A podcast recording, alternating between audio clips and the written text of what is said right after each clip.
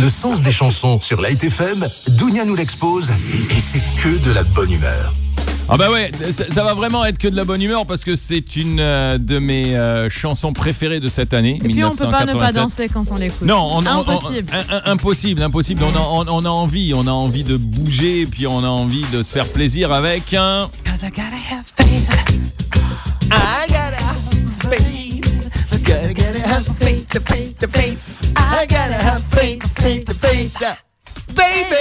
Yalla, yalla Dunia, yalla, On yalla baby. Dis-moi tout sur c'est cette une chanson. des chansons les plus connues de George Michael et c'est sans doute le morceau qui lui redonne toute sa crédibilité en tant que pop star après avoir quitté le groupe Wham. Alors le producteur de George Michael lui suggère de parodier le rock and roll dans une de ses chansons, d'où le côté un peu Bo Diddley de la chanson.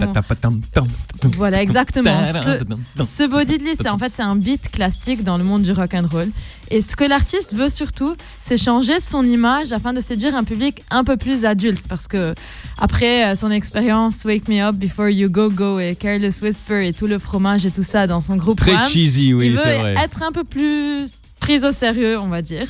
Et euh, c'est pour ça qu'il choisit un, un thème plus profond qui est faith, la foi. Et un look, un look aussi qui est complètement contradictoire avec justement ce côté, allez, on va dire, bon, pas religieux parce que la foi c'est pas forcément que religieux bien sûr, mais il a, il a ce look très rock and roll et ce titre de chanson Faith. C'est pour ça, mais en fait, c'est le côté rock and roll, c'est le côté parodie. Voilà. Il est avec sa guitare à côté d'un jukebox Exact. et il fait des moves un peu, Ouais, il, ouais, ouais. il bouge ses, il bouge ses hanches et sexe. tout ça. Sexe autant pour les hommes que pour les femmes d'ailleurs. hein. Puis on- quand on découvrira plus tard qu'il était homosexuel, à l'époque quand on revoit À ce moment-là. ah oui, Ah voilà. aha moment. Ah ben voilà, voilà, voilà. On comprend pour qui il a fait cette photo, quoi.